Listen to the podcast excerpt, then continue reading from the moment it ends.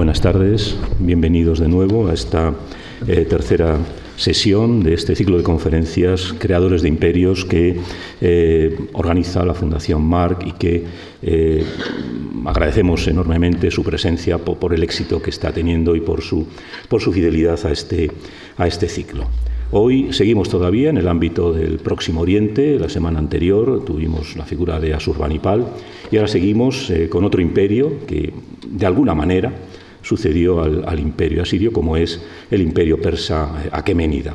Como ya habíamos comentado y como se ve, pues hemos escogido la figura de Darío, Darío I, que fue eh, no el creador, insisto, como ya, como ya hemos dicho, pero sí, eh, como veremos, el principal organizador, el que le dio la forma que tendría en los siglos eh, sucesivos hasta, hasta su final eh, a manos de, cuando reinaba otro Darío, Darío III, a manos de, de los griegos y los macedonios. ¿no?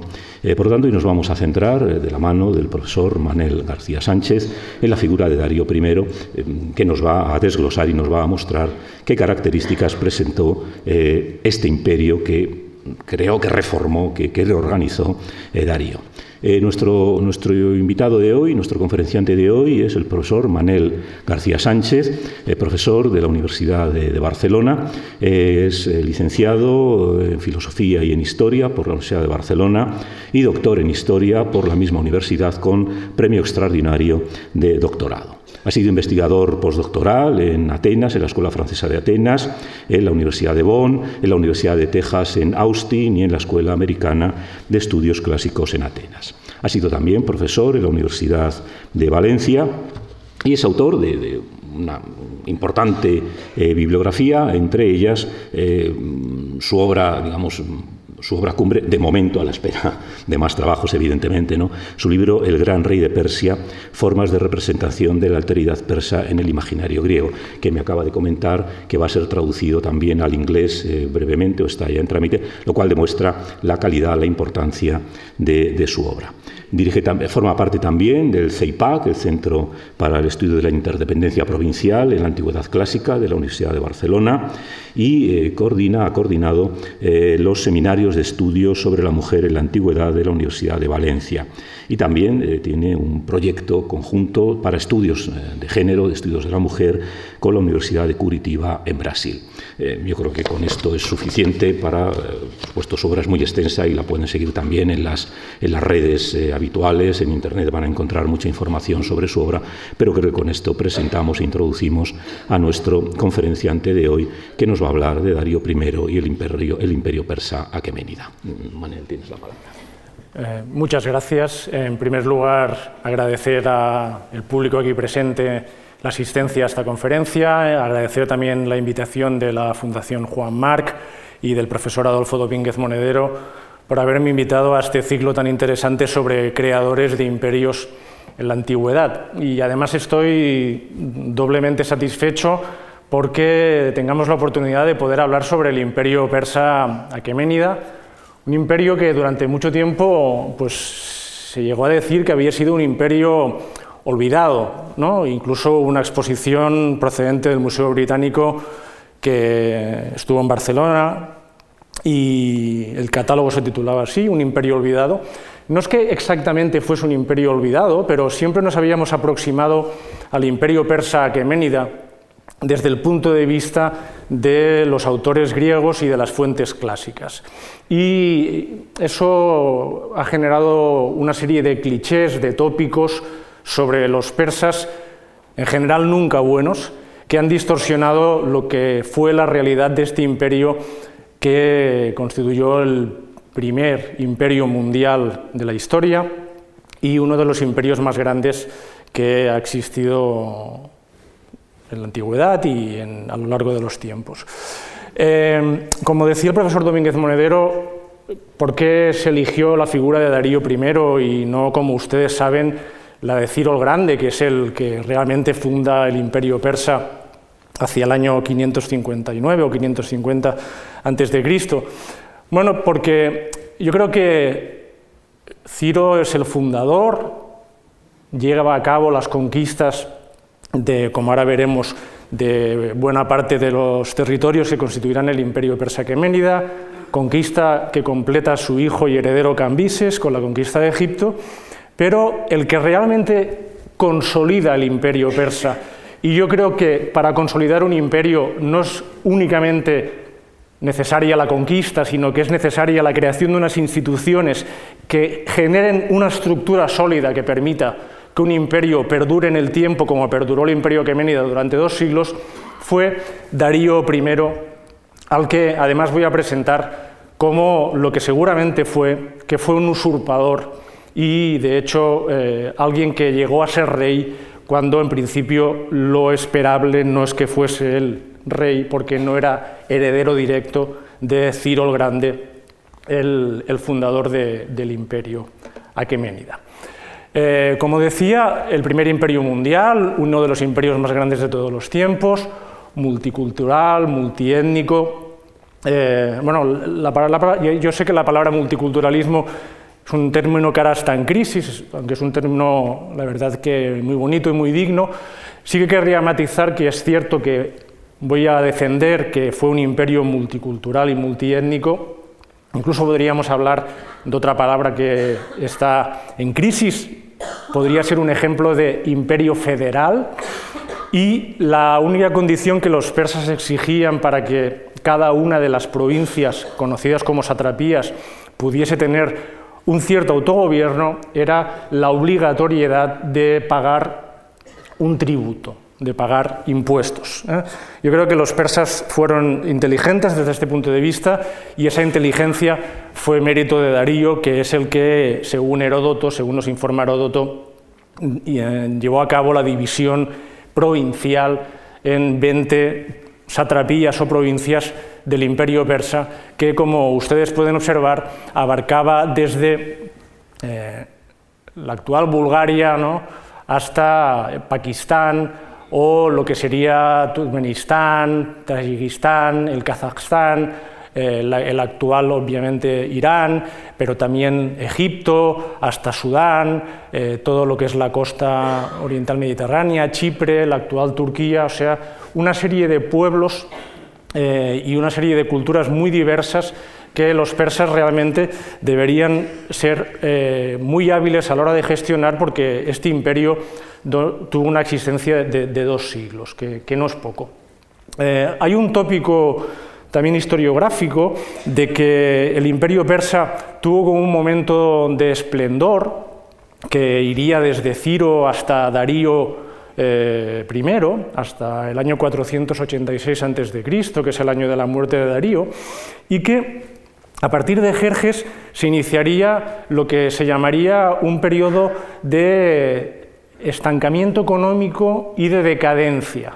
Bueno, eso no es del todo cierto, eso también es un reflejo de un tipo de fuentes, sobre todo de fuentes griegas del siglo IV, que ofrecen una imagen eh, estereotipada, llena de clichés sobre la cultura de los persas aqueménidas y sobre la corte aqueménida, una imagen que además ha sido una imagen de larga duración, ¿eh? una imagen que ha perdurado hasta bien entrado el siglo XX e incluso en reputados especialistas, por ejemplo de Oxford, han llegado a decir que si los persas hubiesen vencido en la batalla de Salamina, Europa estaría repleta de minaretes o eh, que si y viene de lejos esa idea, esa idea ya la crearon los griegos después de las victorias de Maratón y Salaminas, la Primera y la Segunda Guerra Médica, crearon un cliché del triunfo de la libertad sobre la esclavitud y la servitud asiática, una imagen del imperio persa como un gobierno despótico, una imagen de su gran rey como un déspota oriental, encerrado en el harén y víctima de las conjuras del harén. Este Eduard Said definió este, esta manera de interpretar lo que sería el mundo oriental como orientalismo y de hecho es presentar el mundo oriental como un mundo al revés del mundo occidental, lo que son las virtudes eh, del mundo occidental, ¿no?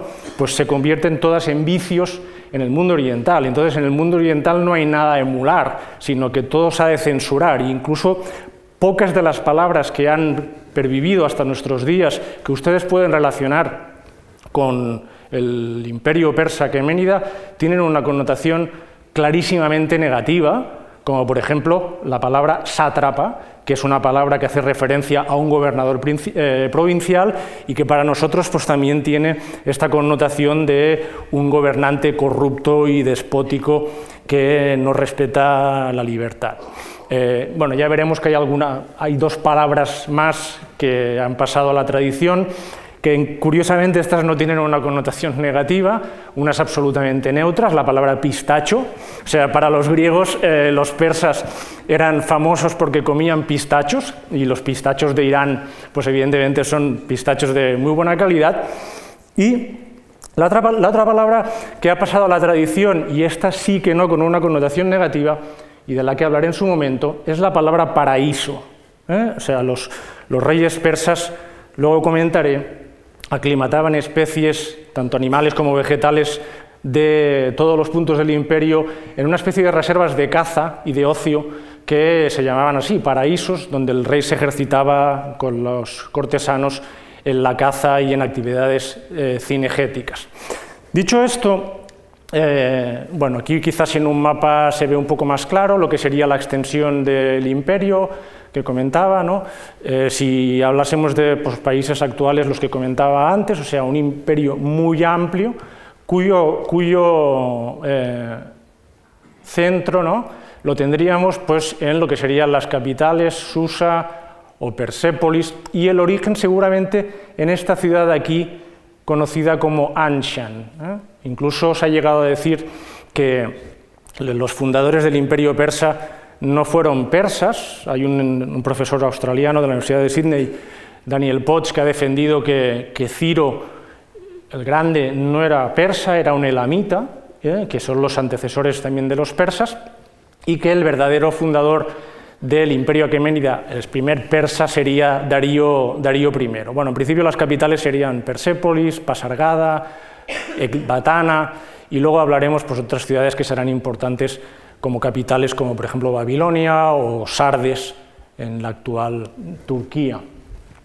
Comentado esto, eh, la dinastía de la que vamos a hablar y de la que estoy hablando es la dinastía aqueménida, de hecho porque en principio aquí tenemos a nuestro protagonista, Darío I, derivarían de un supuesto fundador epónimo que daría nombre a la dinastía, que se llamaba Aquemenes, que seguramente es un personaje inventado por el propio Darío I. O sea, Darío I, al que voy a presentar como un usurpador del trono, cuando se extingue el tronco de Ciro, con la muerte de Cambises y con la muerte de Esmerdis, tal como aparece en Heródoto, o Bardilla, como se conoce por las fuentes eh, persas, eh, él se hará con el poder y entonces establecerá una especie de filiación como si tanto Ciro como él fuesen descendientes de este fundador epónimo, este tal Aquemenes,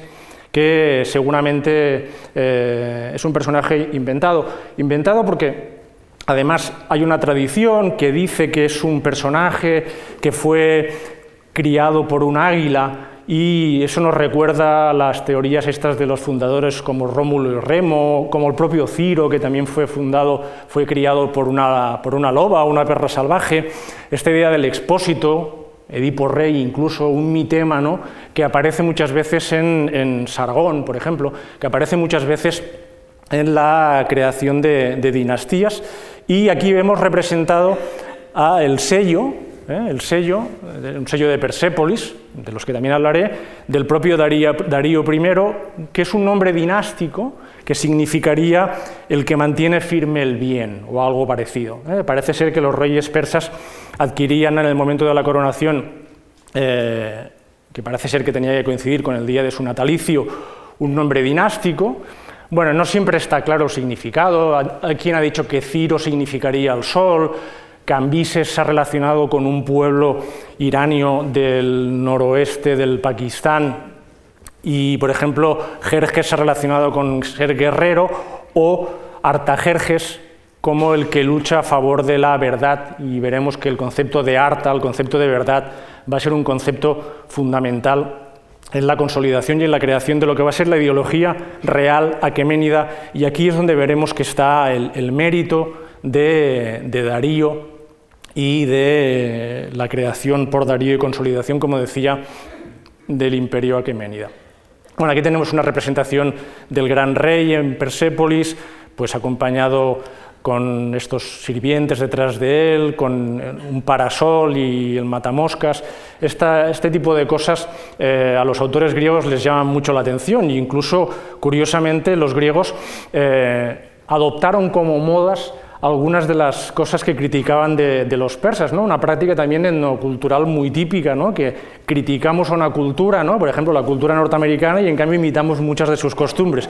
Pues los griegos hacían algo parecido, ¿no? estaban todo el día criticando a los persas como un pueblo eh, eh, dominado por la molicie, por todos los vicios, cobarde, con el rey encerrado siempre, como decía antes, en palacio, en el harén, pero en cambio se pusieron de moda incluso algunos maneras de vestir, algunos colores en la ropa y algunos complementos como los parasoles y los matamoscas en la Atenas de los siglos V, ¿eh? o sea, antes de Cristo.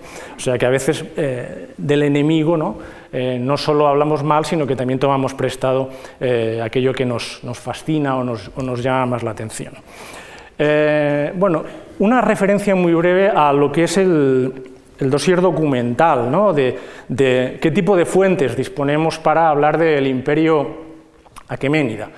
Bueno, en primer lugar, eh, disponemos de la gran creación, y, aquí está el mérito fundamental de Darío I, de ser consciente del poder de la imagen para legitimar a un soberano. Entonces, Darío lo que va a hacer es, va a multiplicar lo que es eh, su imagen y lo que es su mensaje por todo el imperio.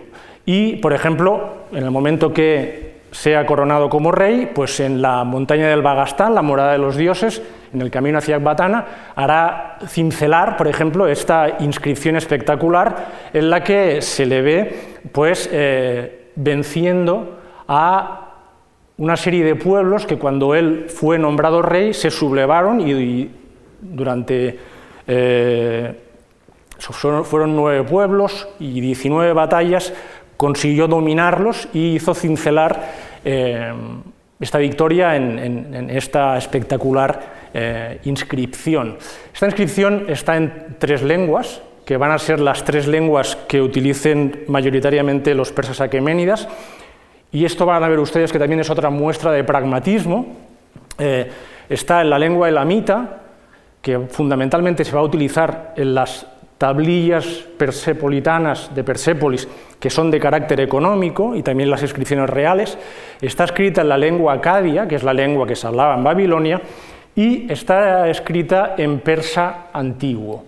Curiosamente, es a partir de Darío cuando por primera vez la lengua persa se pone por escrito. Y evidentemente lo que hace Darío es repartir una copia de esta inscripción por todo el imperio, como podemos ver, por ejemplo, aquí en un papiro procedente de una guarnición judía en Elefantina, en Egipto, en la que hay una copia de esta inscripción. O sea, esta inscripción, incluso Diodoro de Sicilia nos dice que la distribuyó por todo el imperio, o sea, hizo distribuir esta inscripción por todo el imperio.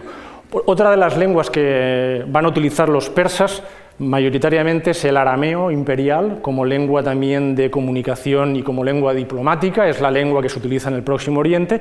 Y el problema es que no disponemos de fuentes propiamente persas. Los persas fueron avaros a la hora de explicarnos su historia, no disponemos de ningún libro persa que nos explique la historia de los persas, por más que si ustedes leen la Biblia y leen el libro de Esther, pues allá se nos explica que el rey Asuero, Jerjes, se hacía leer por la noche los anales reales, información que encontramos en otras fuentes. Parece ser que sí, que existieron unos anales reales que se han perdido. Y entonces hemos de recurrir a los autores clásicos, especialmente a Heródoto, o también ustedes conocen los, persas de Esquilo, muchos otros autores, en los que no me entretendré. Por ejemplo, Genofonte es muy útil, aunque no hable tanto de Darío, pero es muy útil, sobre todo la Ciropedia, porque nos explica muchas cosas sobre las instituciones persas, aunque también con un cierto espejismo espartano.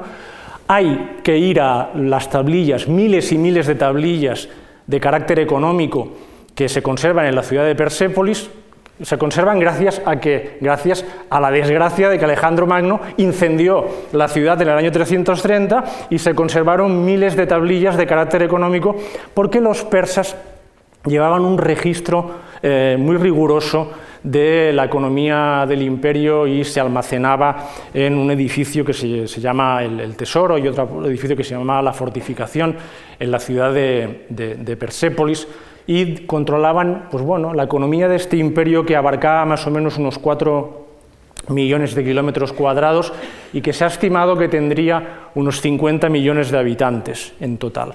También, evidentemente, podemos recorrer algunos libros bíblicos, antes hablaba del libro de Esther. Han de pensar ustedes que en la Biblia los persas aqueménidas eh, acostumbran a salir muy bien parados porque Ciro el Grande permitió el regreso de los judíos a Jerusalén y la reconstrucción del templo, y Darío también autorizó eh, eh, el culto de, a, Yahvé, y entonces en la tradición judía los persas aqueménidas, eh, a diferencia de ahora, que no tienen ni mm, buenas relaciones con Irán, ¿no? En cambio, con los persas aqueménidas tienen muy buena imagen. Incluso, a, título de anécdota, igual ustedes vieron este año que cuando se trasladó la embajada de Estados Unidos a Jerusalén, Donald Trump, en, Israel se acuñó una moneda que está Donald Trump y Ciro el Grande, o sea, juntos eh, en, el reverso de la, moneda, cosa que por cierto había hecho en 1971 el propio Shah de Persia, cuando celebró los 2500 años de eh, la, fundación del imperio aqueménida que los celebró en Persépolis eh, con todo el fasto de lo que sería la corte aqueménida, celebración a la que fue, entre otros personajes ilustres, por los, príncipes de España, o, los reyes de España ya en aquel momento, y eh, el mariscal Tito, por ejemplo. O sea que eh, un público pues, de la aristocracia y de las, los, líderes, los líderes mundiales. Aprovecho para decir que la denominación actual Irán, saben ustedes que se utiliza desde los años 30. Curiosamente, la dinastía de la que formaba parte el Shah de Persia es la que cambió el nombre tradicional de Persia, que era el nombre que derivaba a través de los griegos del el Parsa, eh, que es como se llamaban ellos, los persas, y luego, pues en principio acabó derivando en lo, que, en lo que se ha llamado Irán. Bueno, evidentemente tenemos las fuentes arqueológicas y disponemos también de todos los autores clásicos. Si les gusta la novela histórica, hay una novela de Gore Vidal que se titula Creación, que básicamente trata sobre el zoroastrismo, ¿no? la religión o la supuesta religión de los persas, y hay una ópera de Antonio Vivaldi que les recomiendo, que es La coronación de Darío y hay bastantes óperas eh, barrocas eh, dedicadas a los reyes persas y seguro que todos ustedes conocen el, famoso Ombra Mononfui de el Serse de Händel, que es una preciosidad y además eh, no sé si Händel sabía que Jerjes lo que está rindiendo culto es al árbol, que es una figura sagrada en la, en la religión de los persas y por eso se fascina y se emociona con, aquel árbol, con aquel plátano eh, que se encuentra en su camino hacia Grecia. Bueno, rápidamente un poco lo que será la situación por la que Darío llega al, poder. Hemos hablado antes de que Ciro es el fundador del imperio. Ciro, digamos, conquista prácticamente lo que es el próximo Oriente Antiguo, o sea, Media primero, luego conquista Lidia, acaba conquistando Babilonia, pero Ciro morirá luchando contra los pueblos escitas, eh, de los maságetas, eh, de la reina Tomiris, de la que también hay una ópera, por cierto, eh, y le sucederá su hijo Cambises. Su hijo Cambises completará la conquista, expandiendo el imperio, y en el, año 522, bueno, entre el 525 y el 522 conquistará Egipto, que se incorporará también a lo que será el imperio y inaugurará lo que será la dinastía 27. O sea, en la historia de Egipto, la dinastía 27 es lo que se llama la primera dominación persa, que llegará hasta el año 343 a.C., ¿eh? perdón, hasta el año 401, perderán el control de Egipto los persas entre el 401 y el 343 a.C., que empezará la dinastía 31, que es la segunda dominación persa de Egipto. Y aquí tenemos una estatua eh, de Utjahorresnet, es una estatua que está en el Museo Vaticano, en la que este personaje nos explica no únicamente las campañas de Cambises en Egipto, sino que también nos explica que luego sirvió al sucesor de Cambises, que fue Darío, I. ¿Qué es lo que sucedió en la casa de Ciro? Lo que sucedió en la casa de Ciro es que eh, parece ser que mientras Cambises estaba en Egipto, en el año 522, su hermano Bardilla usurpó el trono. Cambises volvió corriendo hacia Persia, pero murió en el trayecto. Y entonces parece ser que aquí las historias se confunden, ¿no? Eh, parece ser que Bardilla, en otra versión, había sido asesinado por Cambises antes de ir a Egipto y entonces el usurpador fue un mago que se llamaba Gaumata, que se hizo pasar como el falso Esmerdis o el falso Bardilla. Son los dos nombres que tiene el hermano de Cambises, Esmerdis o Bardilla. Eh, todo parece indicar que lo que sucedió realmente es que el hermano de, Cambises usurpó el trono y que Darío, acompañado de seis nobles, mató al hermano de Cambises y entonces hubieron de decidir quién era el nuevo rey. ¿eh? Eso pasó en el año 522 antes de Cristo y eh, aquí tenemos dos versiones de lo ocurrido. Una nos la explica el historiador Heródoto y otra nos la explica el propio Darío en la, inscripción que hemos visto antes de, de Beistún, ¿eh? aquella inscripción tan espectacular que, hemos visto antes. Bueno, parece ser que los siete conjurados, o sea, Darío y seis más, eh, mataron, según la versión de Darío, a este mago que se hacía pasar por el hermano de Cambises y por tanto el hijo de Ciro, y entonces decidieron quién iba a ser rey. Bueno, Heródoto nos explica una cosa muy divertida, y es que antes llevaron a cabo un debate sobre cuál era la mejor forma de gobierno, ¿no? o sea, si lo mejor era una monarquía, si lo que era lo que defendía Darío, si lo mejor era una oligarquía o si lo mejor era una democracia. Bueno, ese debate es un falso debate, evidentemente, que no, no, cabe en el mundo persa del siglo VI donde estamos, y eso es una, una, aportación del propio Heródoto a un debate que es propio del siglo V, y acabó triunfando la opción de la monarquía defendida por Darío. Pero eh, los persas necesitaban la confirmación de el dios Ahura Mazda, el sabio señor, y además se tenía que confirmar con un ritual de hipomancia, de magia vinculada a los caballos, que era que sería proclamado rey aquel, el caballo del cual relinchase primero al salir el primer rayo del sol.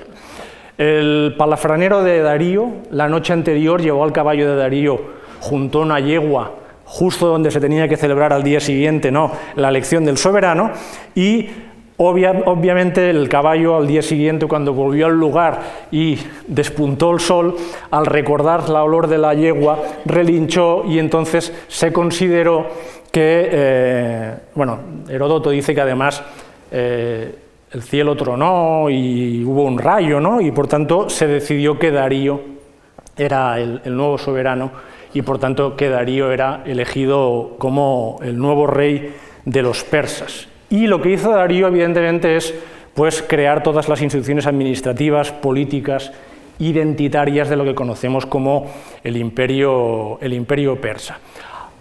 Después de tener que vencer durante un año todas estas revueltas o crisis nacionales de lo que habían sido los antiguos territorios independientes o reinos independientes que aprovecharon la crisis dinástica para intentar recuperar la, independencia, pues Babilonia, Armenia, Egipto, Elam, y Darío pues, sofocó todas estas revueltas. Eh, Darío no únicamente fue un personaje hábil eh, por sus virtudes como políticas, sino que también tuvo el don de la, celeridad y tomaba decisiones muy rápido y siempre con una pasión fría, o sea, siempre utilizando la razón.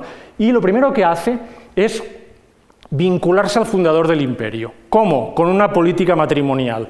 Lo que hará es casarse con dos de las hijas de Ciro, casarse con lo que también será la, esposa de eh, el hermano de, Cambises y casarse sobre todo con Atosa, que será hija de Ciro, hermana de Cambises, y será la futura madre de Jerjes. O sea, eh, eh, Darío lo que consigue es juntar a través de un matrimonio dinástico estas dos supuestas ramas de la dinastía aqueménida. O sea, a partir de ahora su hijo va a ser una aqueménida puro, ¿eh? un ario puro, en el sentido de que, lo digo porque los persas se consideraban arios, ¿eh? y porque va a ser descendiente de Ciro por parte de su madre Atosa y descendiente, evidentemente, de, Darío.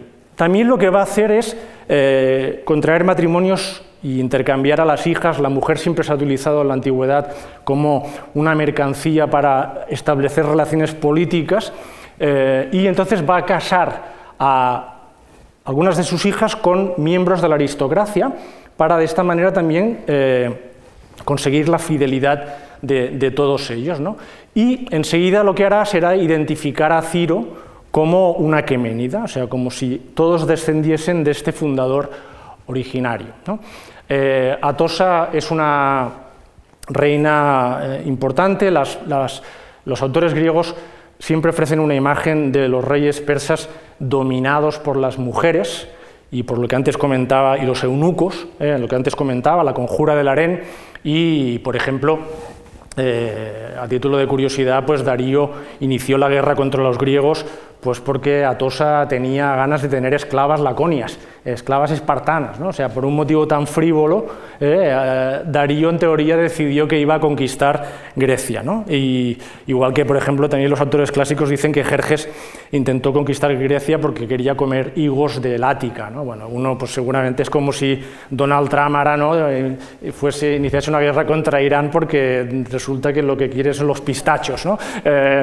y no el uranio el petróleo. ¿no? O sea, evidentemente, eh, bueno, este tipo de clichés que aparecen siempre en las, en las fuentes eh, clásicas. ¿no? Aquí vemos, por ejemplo, unos sellos también de lo que sería una reina persa y esto es una mujer persa eh, procedente de, Egipto, y la idea también de que Darío será elegido por Ahura Mazda, el sabio señor que es el dios de lo que será el mazdeísmo, la religión de los persas aqueménidas, o al menos de Darío, ¿eh? porque en las inscripciones de Darío el único rey que aparece es Aura Mazda, y luego a partir de Artajerjes II veremos que también aparecerá Mitra y aparecerá Anaíta como divinidades, pero en general en, eh, las inscripciones de Darío el único dios que aparece es, es Aura Mazda. También sabemos que antes había sido el portador del carcaj de Ciro, había sido también el portalanza de Cambises, o sea que sí que Darío había sido cercano a la corte, su padre, incluso su padre Istaspes, había sido comandante en Partia e Hircania, esto es la zona de Turkmenistán, Kazajistán, una parte de Afganistán, eh, y lo que comentaba antes de que se crea la leyenda de Aqueménides como el epónimo de, los persas.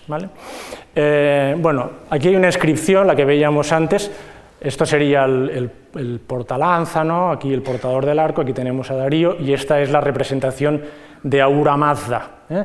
que normalmente le brinda el que es el anillo este de la soberanía a Darío y en todas las inscripciones él ofrece, ¿no? la, o agradece a Aura Mazda que lo haya elegido eh, como rey, pues por la gracia de Aura Mazda, ¿no? pues yo soy el gran rey, el rey de reyes, el rey en Persia, el rey de los países. Además, eh, he hecho esta inscripción que está en ario, ario es la lengua persa, ¿no? Y dice que eh, además la, ha distribuido ¿no? pues en arcilla y en pergamino y que esta inscripción la envié a todas partes en las provincias, en las satrapías. Todo esto es lo que aparece en esta inscripción y aquí a los vencidos, ¿no? a los rebeldes vencidos, que esto es el poder de la imagen para mantener lo que sería esta ideología imperial. Y estos serían la lista de satrapías, Heródoto habla de 20, eh, aquí aparecen 23, en una inscripción de su hijo Jerjes se hablan de 31, o sea que las cifras van, variando según las fuentes. ¿Qué va a hacer Darío? Pues eh, campañas en Asia Central contra los escitas, la zona en la que seguramente había muerto Ciro, eh, en esta zona del Kazajstán, más o menos, contra los maságetas. Luego expanderá el imperio hasta el actual Pakistán, dará el salto a la zona del Danubio e incluso llegará hasta la península de Crimea, pero allá será derrotado y tendrá que volver sobre sus pasos. Consolidará la conquista de Egipto e incluso recopilará leyes eh, en Egipto y curiosamente eh, se, se, representará, como luego veremos, como faraón. Encargará a un griego, Estilas de Carianda, una exploración por el Océano Índico y el Mar Rojo de 30 meses de duración, parece ser, y luego progresivamente lo que va a hacer es que se va a ir eh, aproximando a la zona del Egeo, primero apoyando a las tiranías y pidiendo lo que sería la sumisión que en el mundo persa se solicitaba mediante el agua y la tierra. O sea, si un pueblo ofrecía agua y tierra, eh, quería decir o significaba que se sometía al, imperio aquemenida. No todos eran victorias, o sea, en un determinado momento va a haber una revuelta en Jonia entre los años 499 y 494, en el que estas ciudades griegas de la actual Turquía, ¿no? de Asia Menor, se van a rebelar contra los persas, con la ayuda también de los atenienses, llegarán incluso a eh, incendiar una parte de la ciudad de Sardes, una de las capitales de, esta satrapía, pero finalmente los griegos serán derrotados eh, en la batalla de Lade y los persas tomarán Mileto, saquearán Mileto, enviarán a las jóvenes de Mileto al harén real y a los jóvenes de Mileto los convertirán en eunucos. y a uno de los líderes Aristágoras de Mileto huirá y morirá, y uno de los líderes que se llamaba Istio de Mileto será empalado y despellejado, que es lo que los persas normalmente nacían con los traidores, ¿eh? los traidores al, imperio. Eh, curiosamente, luego eh, llevarán a cabo ¿no? una reordenación del territorio y harán, practicarán una especie de arbitraje entre las ciudades griegas y la economía de las ciudades griegas no fue nada mal, porque han de pensar ustedes que estas ciudades griegas es el final de lo que se entiende como la ruta de la seda, o sea, lo que son las calzadas reales que unen desde la India hasta el Mediterráneo, pues estas ciudades se enriquecerán de convertirse en emporios de salida de las mercancías provenientes de Oriente hacia el Mediterráneo. La aventura quizás más famosa que conocemos de Darío es la que se conoce como Primera Guerra Médica y lo que es la derrota de, Maratón, en la batalla de Maratón, eh, que seguramente era más una operación de castigo porque los atenienses habían colaborado en el incendio de Sardes. De hecho, Darío se hacía recordar cada día por un sirviente que no podía olvidarse de los atenienses hasta que no los vengase, pero se considera que no era la intención de los persas seguramente conquistar Grecia porque Darío no participó personalmente en esta expedición y normalmente eh, el gran rey cuando iba a conquistar un, territorio nuevo participaba en persona y él no participó en persona en esta expedición. Lo que sí que es cierto es que ahí se creó el mito de Maratón y el mito del el triunfo de la libertad sobre la servidumbre asiática que antes les comentaba que conocemos como orientalismo y que ha dominado en la, tradición occidental. ¿no? Por ejemplo, Condorcet decía pues, que en la batalla de Salamina pues, triunfó la libertad frente al despotismo asiático, o John Stuart Mill también decía lo mismo, y esta idea se ha ido repitiendo ¿no? hasta la saciedad durante siglos, ¿no? y de hecho eh, para los persas no fue un revés tan grande como luego sí que será la Segunda Guerra Médica ya con el hijo de Darío Jerjes, que aquí sí que ya hay una voluntad clara, manifiesta, de eh, conquista de, lo que será Grecia. Antes, la Macedonia de Amintas, el profesor Domínguez Monedero hablará de Filipo de Macedonia el próximo día, parece ser ¿no? que eh, aceptó eh, la sumisión a Persia, pero también es un tema polémico y, discutido ¿no?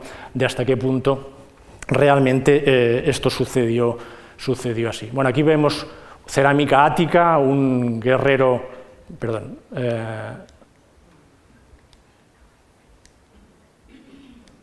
aquí, un guerrero persa, siempre, eh, en la cerámica ática normalmente hay la diferencia de que el soldado griego o va, semidesnudo y en cambio los persas, lo que los griegos ridiculizan siempre es que van vestidos y les llama la atención sobre todo que, visten con pantalones. Y aquí tenemos también un sello de Persépolis en la que también vemos a un oplita griego a un soldado griego luchando contra, contra un persa.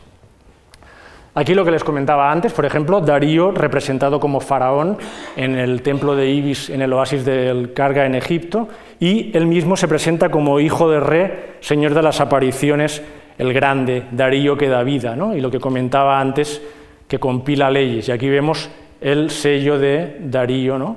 Y aquí la representación de Darío como faraón. esto es una muestra de alguna manera de asimilación cultural, porque lo normal es que igual, si fuese simplemente un, invasor, ¿no? un imperio, que, en, antiguo persa se conoce como Bumi, ellos lo denominan tierra al imperio, pues igual se hubiese representado a la manera persa y no, no, se representa pues como a la manera egipcia, ¿no? como, como faraón del Alto y del Bajo Egipto, ¿no? o sea, no tiene ningún tipo de problema. Eh, en lo que respecta a la creación de la ideología imperial, y esto es lo que yo decía del poder de la imagen y el mérito de, Darío, ¿no? bueno, pues crea toda una iconografía que va a aparecer ubicuamente en sellos y sobre todo conservada en la ciudad de Persépolis y eh, siempre con las inscripciones en las que explica lo que son sus gestas y la idea de que Persia ocupa el centro y luego que es un pueblo que se consideran arios. Por otra parte, lo que va a hacer Darío es eh, la, la, capital originaria del imperio era Pasargada, fundada por Ciro, y eh, Batán era la capital de los medos, los medos es como también los griegos conocían a los persas, y Babilonia evidentemente era una ciudad, pero no era una ciudad de origen persa, y lo que va a hacer Darío es, por una parte, convertir Susa en una de las capitales principales, de hecho para los autores griegos la capital del imperio es Susa, y va a fundar ex novo una ciudad en el 518 a.C., que es la ciudad de Persépolis, que es de donde proceden estas imágenes que estamos viendo y que aprovecharé para comentar algunas cosas de las instituciones y las costumbres de los persas. Por otra parte, lo que comentaba también antes, que eh, por primera vez va a aparecer la escritura, la escritura de la lengua persa en escritura cuneiforme, que antes no eh, se había producido nunca. Entonces también vamos a ver siempre la representación de los que son los soldados, ¿no? Del ejército persa y lo que son los pueblos que rinden tributo y que pagan tributo, ¿no? y que normalmente parece ser que en el mes de marzo, cada año, en una fiesta que era la celebración del Nowruz o el Año Nuevo, en el mundo antiguo el Año Nuevo eh, empezaba en el mes de marzo, con el equinoccio de primavera, y parece ser que entonces también se celebraba una fiesta, de hecho se sigue celebrando en Irán esta fiesta, el Nowruz, y parece ser que los pueblos eh, tributarios eh, iban en procesión y desfilaban delante del rey y llevaban como ofrenda ¿no? el, tributo. Bueno, es muy, es muy, habitual la presencia del, ciprés, del árbol, ¿no? en la iconografía persepolitana, y normalmente los persas pues, tienen toda una relación con el tema de las plantas, como luego veremos en el, caso de los paraísos. ¿eh? No pasa. Ah. Eh, la ideología real. Normalmente, eso es una inscripción de Darío, en la que dice como caballero soy buen caballero, como arquero soy buen arquero, a pilla caballo, como lancero soy buen lancero, a pilla caballo. He aquí las cualidades que Aura Mazda me ha dado y normalmente la ideología real consiste en, o la educación de los persas consistía en saber montar a caballo, disparar con el arco y decir la verdad.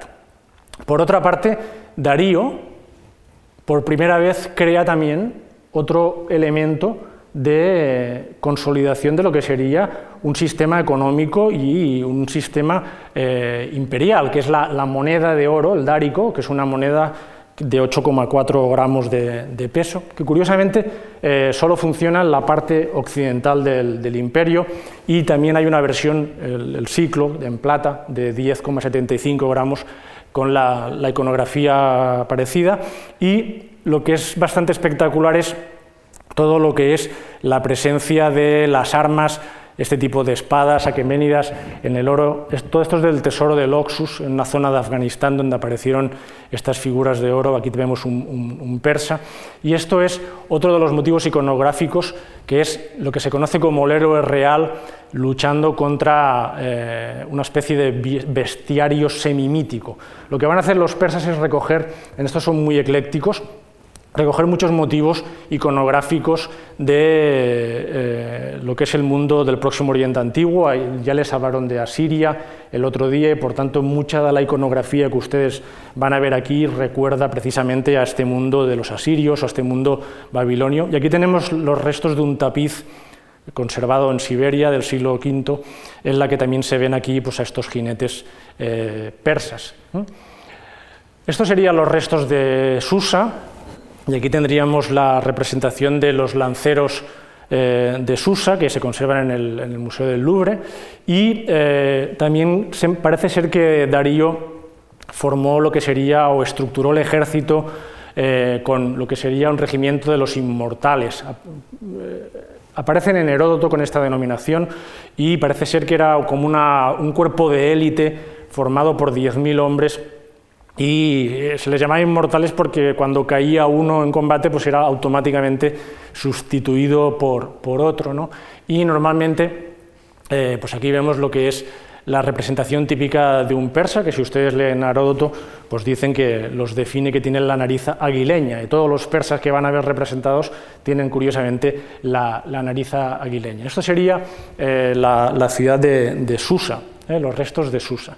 Y esto sería la fundación de Persépolis, que sería pues, la ciudad más espectacular conservada y esta sí fundada eh, por Darío, lo que sería una, una, sala de audiencias guapadana, ¿no?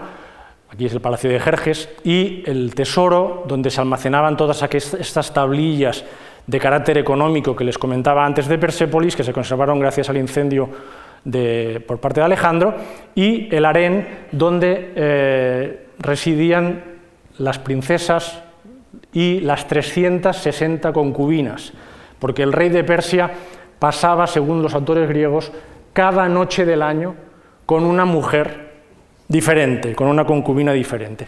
Bueno, el número 360 es un número que evidentemente tiene un carácter simbólico, el calendario persa era de 360 días.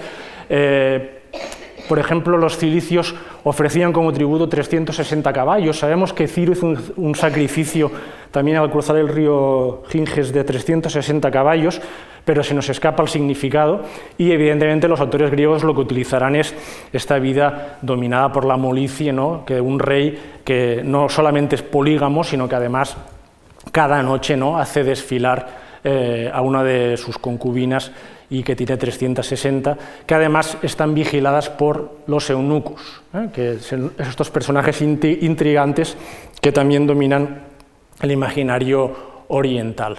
Bueno, aquí vemos otra representación de lo que sería Persépolis, esta capital de los, de los persas aqueménidas, eh, estos motivos, por ejemplo, son claramente, ¿no? los limasos son copiados del mundo babilónico y siempre hay este tipo, lo que veíamos antes, las inscripciones y el estilo real, desde un punto de vista artístico, es lo que una especie de combinación de arte babilonio egipcio y en menor medida de arte griego.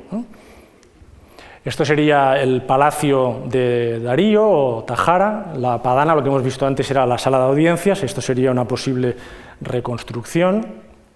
Esto sería el harén, que actualmente es el, Museo de Persépolis.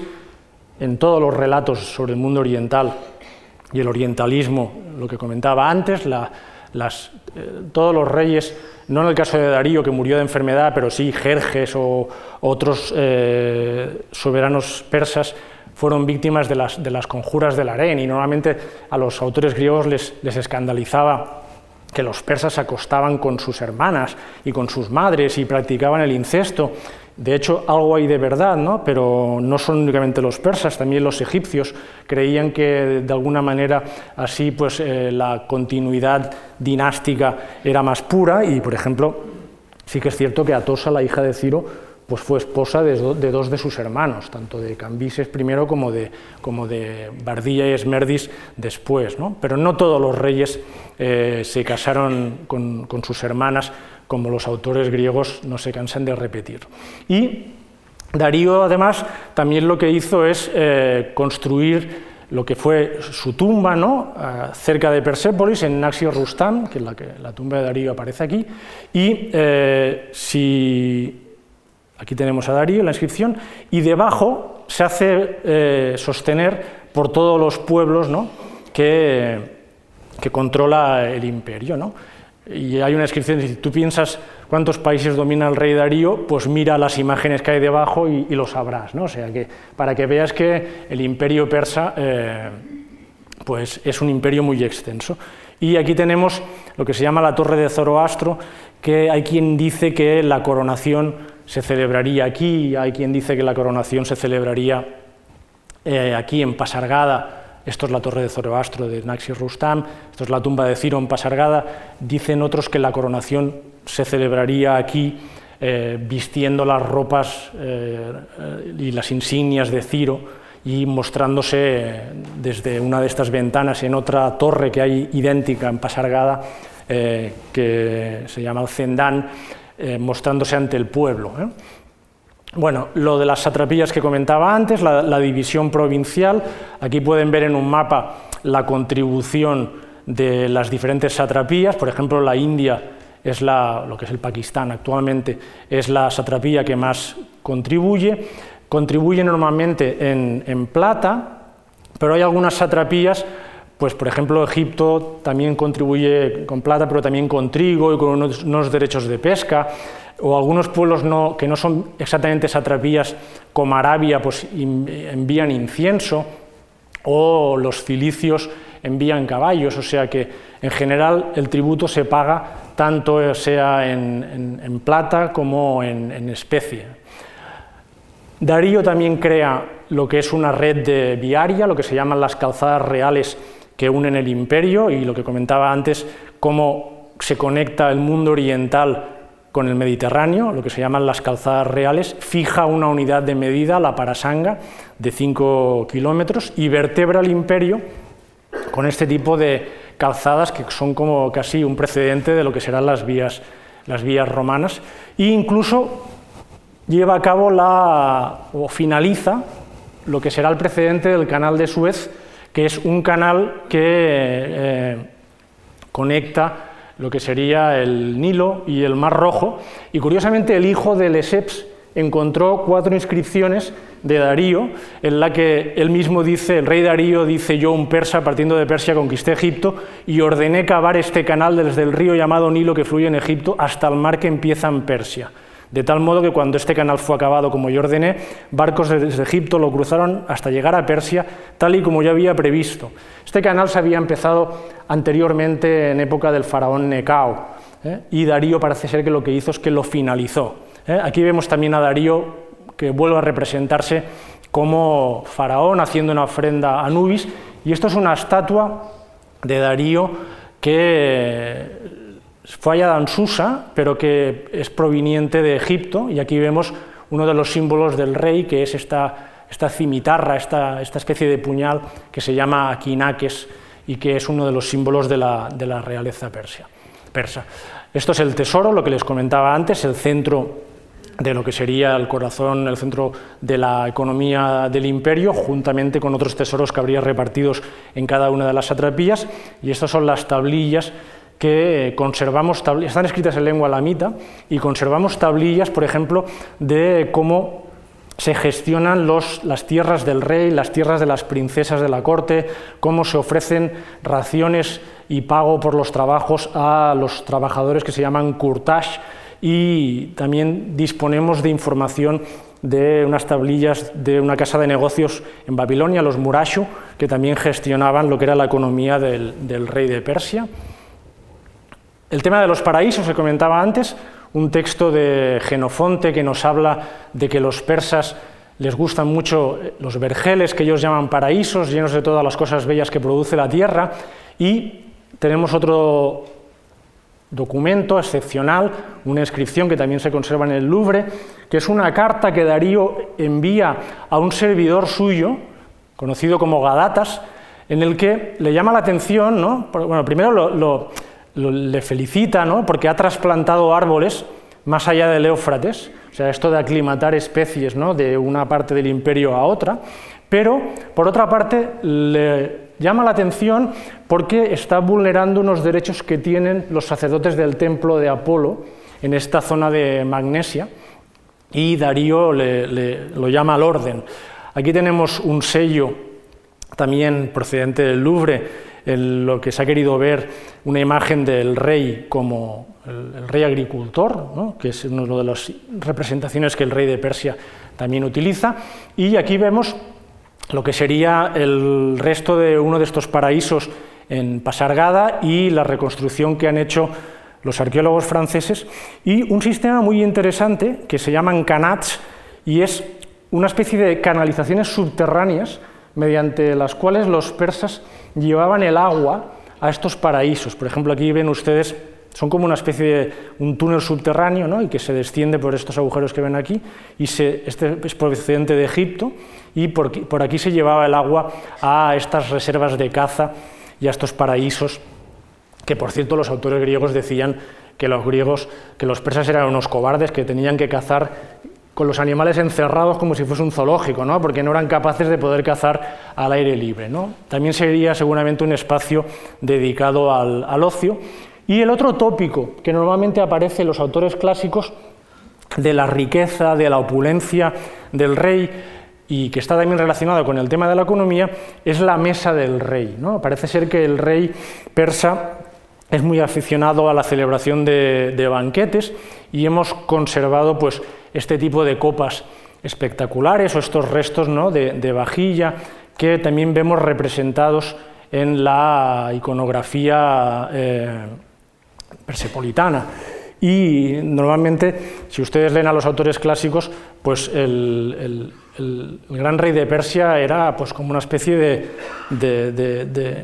Bon vivant que estaba siempre en banquetes pantagruélicos, ¿no? O sea, solo eh, lo que hacía era que salía de la arena a la mesa, ¿no? Y de la mesa a la arena, y que no hacía nada más que disfrutar de, una vida muelle, ¿no? Como si no se dedicase a, nada más, cuando de hecho el rey persa y la corte persa se ha llegado a decir que era como un campo de tiendas itinerantes. No pierdan de vista que este pueblo originariamente es un pueblo nómada y por tanto, aunque se desplacen por las capitales en diferentes momentos del año, por ejemplo, en verano están en Ecbatana y en Persépolis están en otoño y en Susa pues están en primavera y en Babilonia pues están en invierno. Eh, allá donde va el rey, allá donde se desplaza el rey, eh, se desplaza toda la corte y curiosamente pues también eh, los autores clásicos y evidentemente eso es una tradición típica del Próximo Oriente, pues se desplazan ¿no? con toda la corte y con lo que sería este campo de tiendas itinerantes. También le llama mucho la atención a los autores griegos que se desplaza con las 360 concubinas, o sea que parece que va a la guerra ¿no? y no se puede dejar a las concubinas eh, en casa ¿no? porque entre batalla y batalla pues necesita ¿no? Eh, pues satisfacer su, apetito insaciable, eh, que no deja de ser evidentemente un, cliché y, una falsedad. Bueno, en principio con esto finalizo con una pequeña inscripción de la Beistún, como hemos visto, ¿no? que se define Darío como rey de la multitud, único Señor de la multitud, yo soy Darío, el gran rey, el rey de reyes, el rey de los países de todas las etnias. O sea, el título este de gran rey, de rey de reyes, aunque algunos de estos títulos Darío y los persas los copiaron del próximo Oriente y sobre todo del mundo asirio y del mundo eh, de Babilonia, eh, en principio eh, desde donde derivaría la, expresión Shah, ¿no? o sea, lo que sería esta especie de eh, gran rey o, emperador. Los griegos conocían al, gran rey de Persia como Homegas Basileus, el gran rey, ¿no? el, gran rey de, Persia, y Darío, evidentemente, el mérito de Darío, como decía al principio, no únicamente fue expandir todavía más el imperio, conquistando la parte europea de lo que antes comentaba, que sería la zona de Tracia, o sea, actualmente Bulgaria, lo que sería la Turquía europea, y expandiendo lo que sería el imperio hasta el actual Pakistán, sino que el gran mérito fue consolidar el imperio, eh, creando las instituciones, creando lo que sería la ideología real, creando lo que sería la moneda, creando lo que serían las estructuras económicas y creando lo que sería la fijación ¿no? de lo que hemos comentado antes de la lengua persa por escrito que nunca antes se había dado y yo creo que si es un mérito conquistar, es un mérito más grande conquistar y conservar y Darío conquistó, conservó, consolidó el imperio hasta su muerte en el año 486, cuando en teoría estaba preparando una campaña de castigo a Egipto, en donde parece ser que había habido un intento de sublevación. Muchísimas gracias.